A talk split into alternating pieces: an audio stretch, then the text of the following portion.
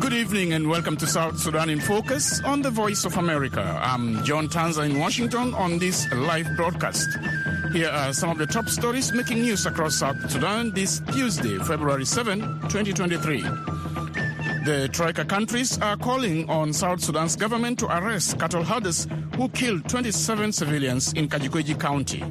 We call on the transitional government to urgently identify and hold accountable those responsible for these deaths. Leaders need to act to address the underlying causes of this violence to prevent further loss of life. And some residents of South Sudan's capital, Juba, say life is returning back to normal after the papal visit. From Pope's message, I've learned something which is very important. So why are we still calling ourselves by ethnicity? Why are we not uniting under the flag and the map of the Republic of South Sudan? We'll have these stories and more coming up on South Sudan in Focus.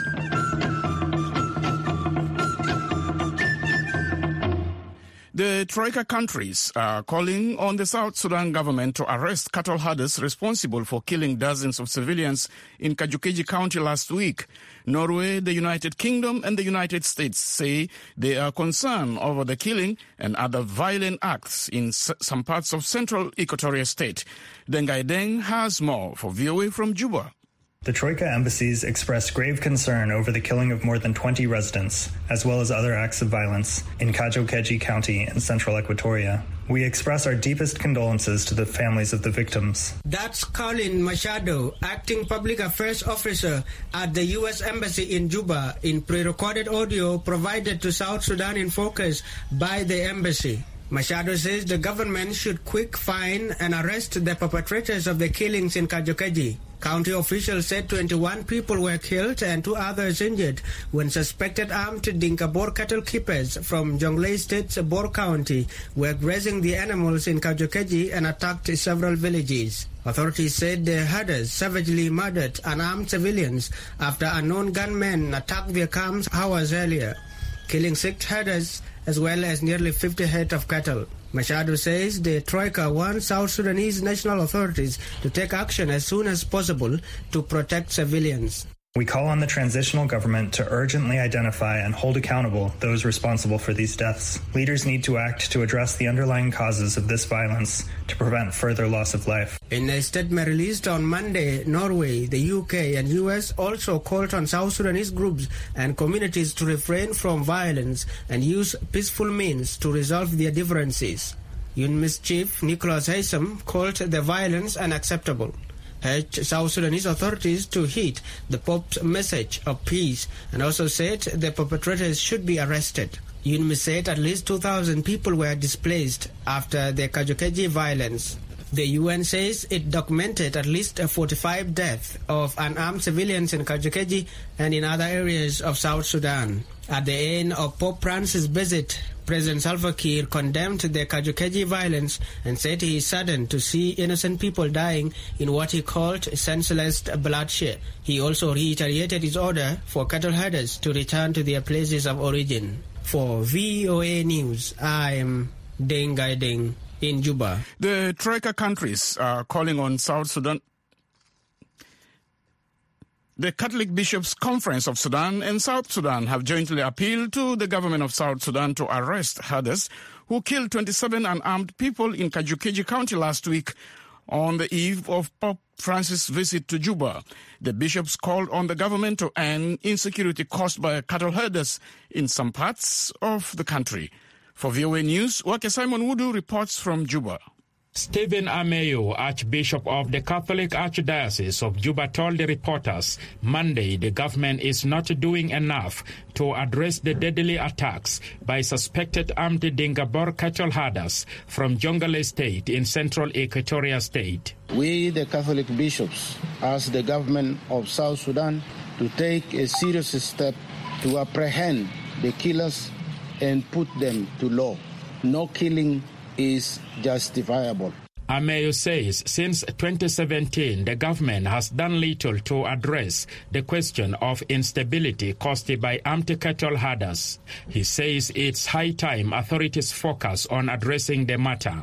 The Archbishop says it's no small thing that during his visit last weekend, Pope Francis called out the country's political leaders on the continued violence. The Holy Father also emphasized the question of justice. If there is injustice, peace cannot happen. And so it is only by exerting justice that we can have a permanent peace in South Sudan. Yesterday, Central Equatoria State Governor Emmanuel Adel traveled to Kajo-Keji to address the growing state of insecurity in the area and the scores of displaced people caused by the violence.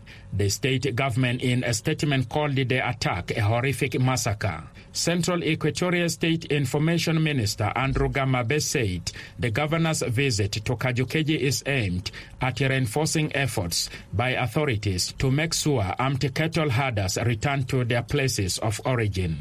We came accompanying His Excellency the Governor, Emmanuel Adel Anthony, who has come personally to oversee the movement of this cattle or to drive this cattle away from the soil of Kajo-Keji. In 2017, President Salva Kiir ordered armed cattle herders to return to their places of origin, but many ignored the order. Archbishop Ameyu says it's time the government enforce the president's directive. Last year, we witnessed that there was a movement of the herders towards the direction of their own locality. But it seems it installed for what no one knows. It is unfortunate that, especially in Central Equatoria, this killing has been still apprehended, the killers.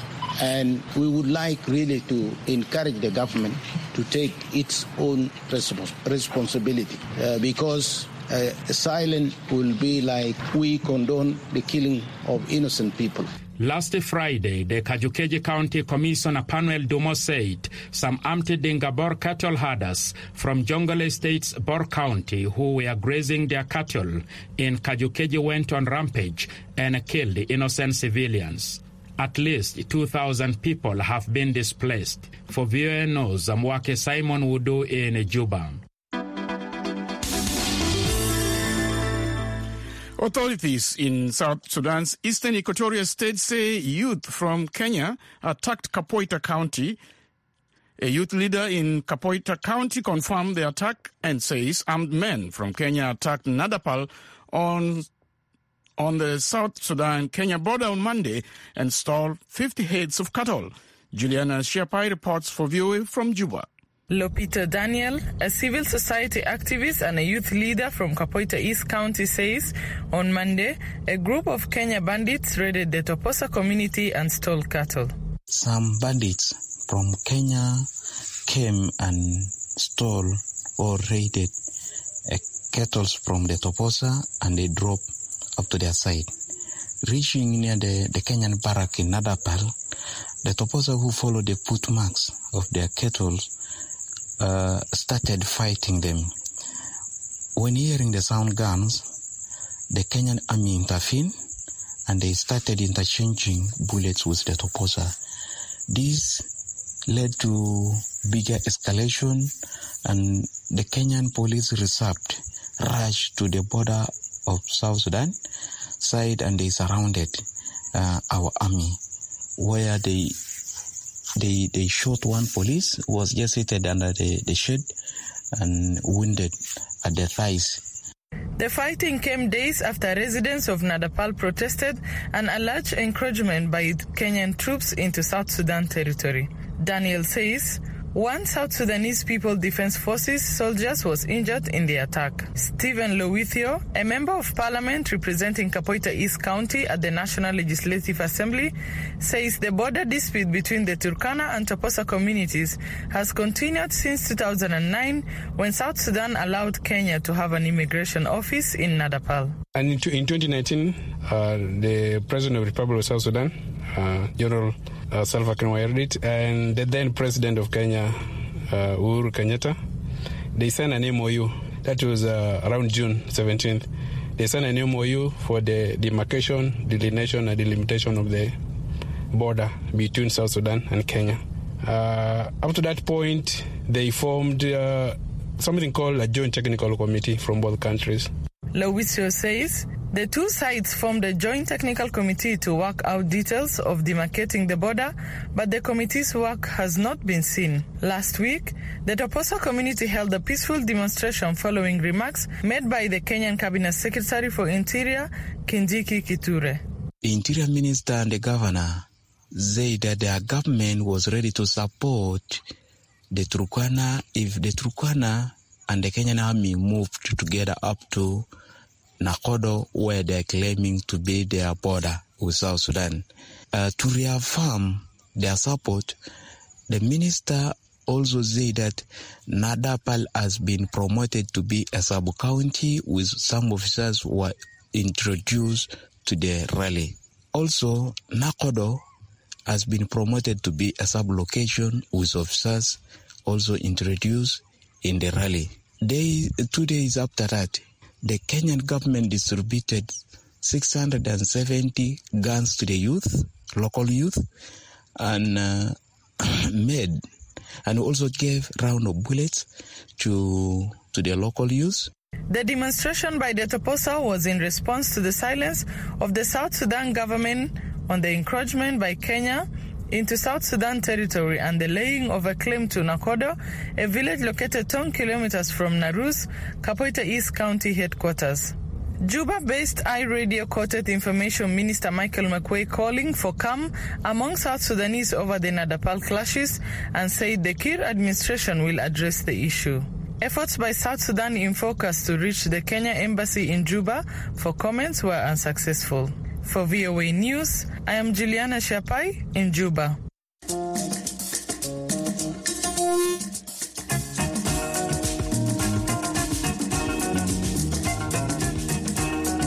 You are listening to South Sudan in Focus on the Voice of America. Coming up, residents of the South Sudan's capital, Juba, say life is returning back to normal after the papal visit.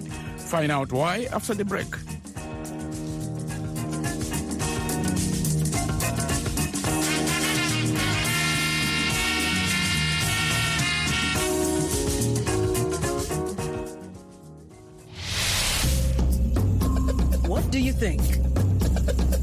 Speak out on important questions. The question today: how influential do you think foreign officials are when it comes to the way your government is run? Well, I think they do play a big role in whatever decisions are made, because most of the time we do things to please them more than we should be doing things to benefit ourselves. Definitely, I mean, if you look at apartheid, all of the sanctions and whatnot definitely put pressure on the government to change what it was doing. So I'd say from that perspective, they've got the influence over us. I think they play a greater role in influencing the economy with the ties and the opportunities that they tend to bring, and some bring foreign aids and what. I think there's a positivity to it. What do you think? A daily discussion of important questions from VOA.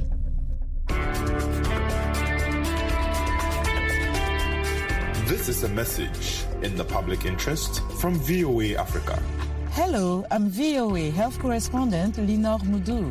During this pandemic, the World Health Organization and Africa Centers for Disease Control say if you have a fever, a cough, or have trouble breathing, you should stay home and contact a healthcare facility.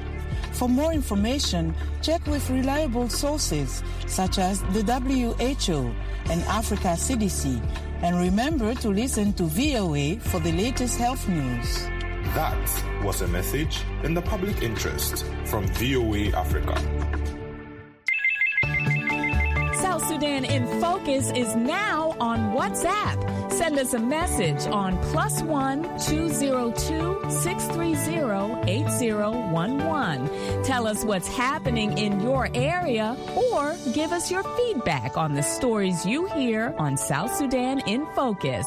We look forward to hearing from you on WhatsApp. That number again, +1 202 630 8011. This is a message in the public interest from VOA Africa.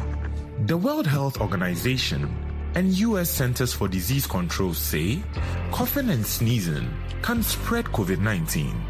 Physical distancing, staying at least 1 meter away from people outside your family, can protect everyone. For more information, check with reliable sources such as the WHO and Africa CDC. And remember to listen to VOA for the latest on COVID-19. That was a message in the public interest from VOA Africa. You are listening to South Sudan in Focus on the Voice of America.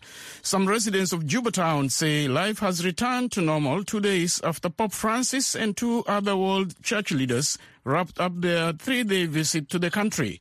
One resident of Juba says the Pope's words of peace, reconciliation, have remained in his mind. For VOA News, Manyang David Mayar has more from Juba.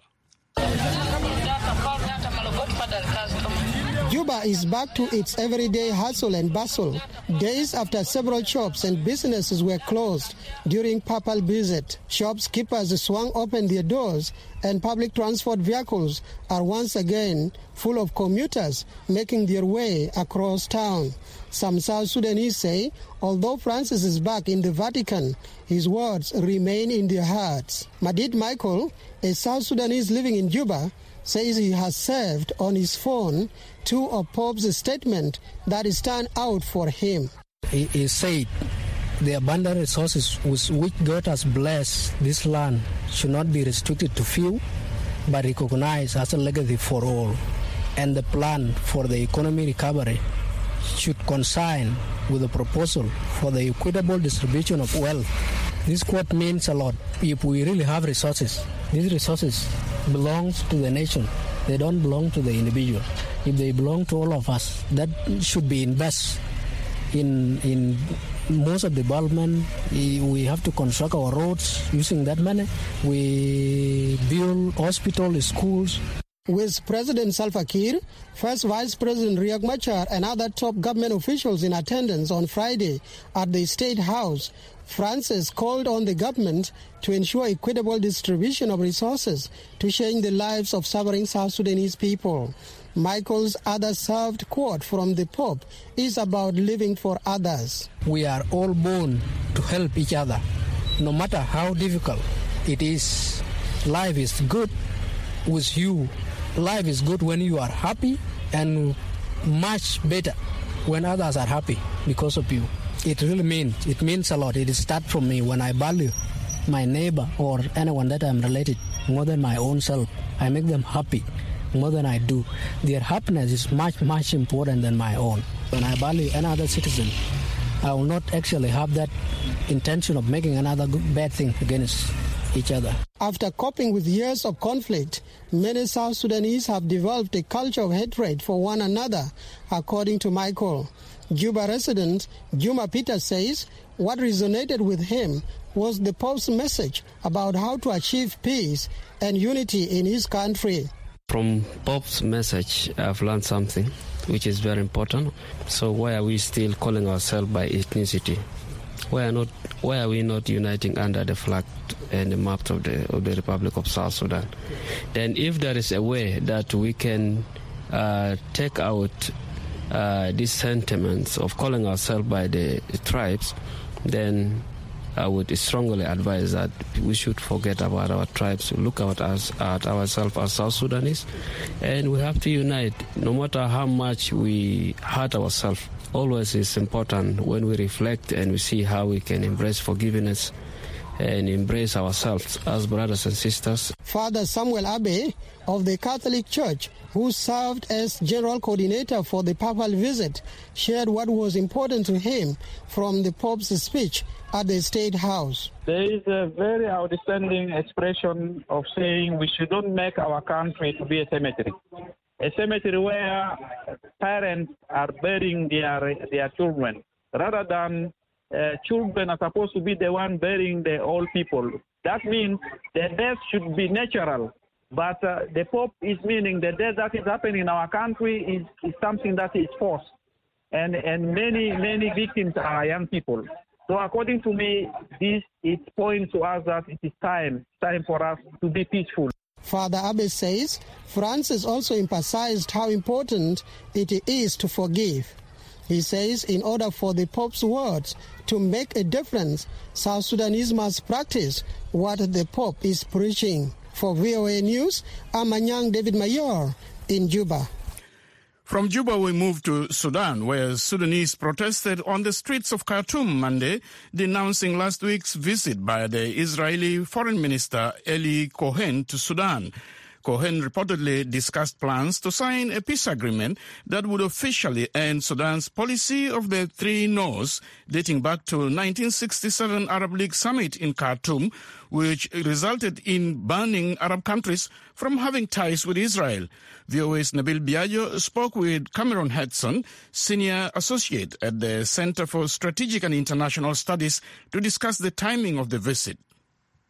One would think that a democratic state like Israel would prefer to finalize the establishment of diplomatic relations with, at a minimum, a civilian government. And Sudan has been struggling to put in place a civilian government.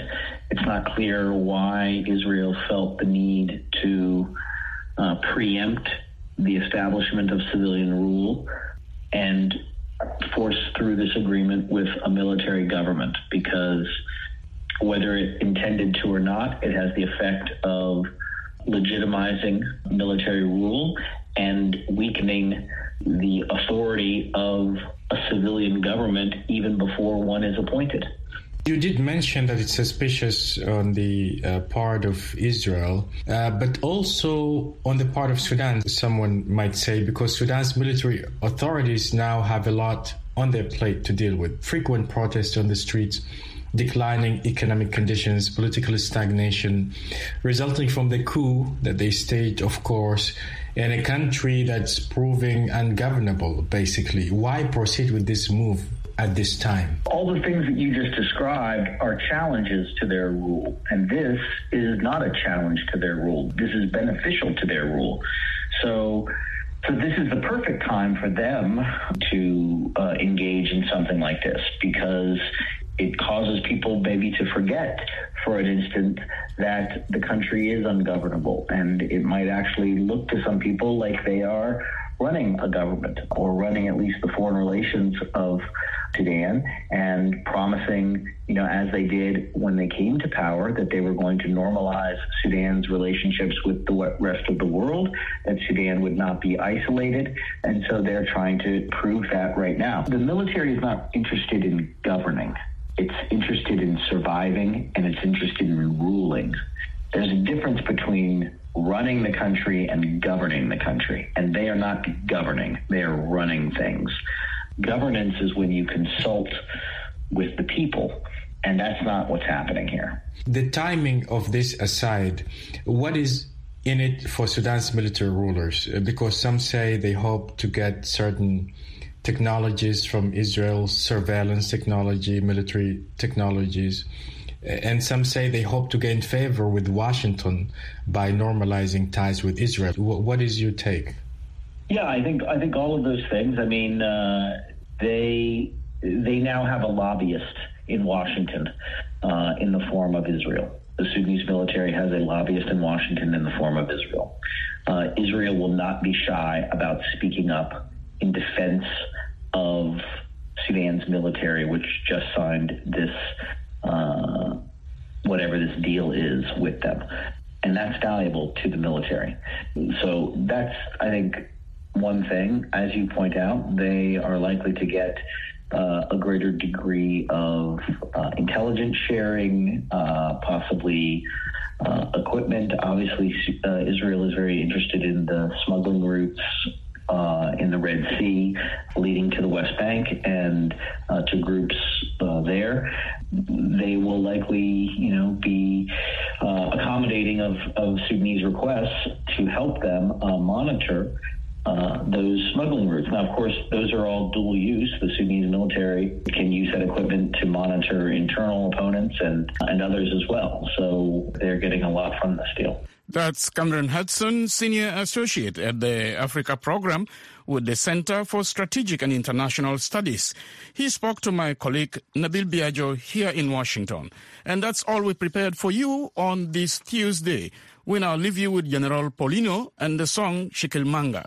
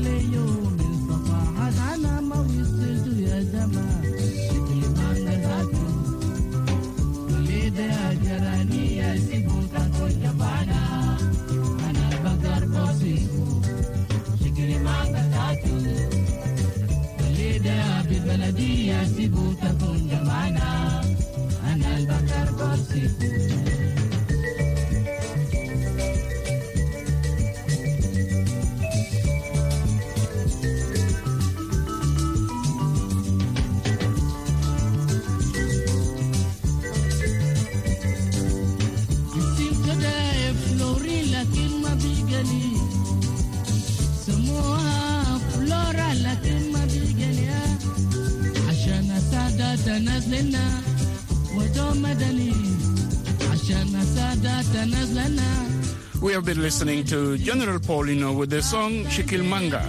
I'm your host, John Tanza, on this live broadcast from Studio 14 here in Washington. Don't forget to visit voaafrica.com for all your favorite programs and news updates. If you miss this program, go to www.voaafrica.com/South Sudan. Thanks for taking time to be with us. Remember to join us tomorrow for another edition of South Sudan in Focus from the Voice of America.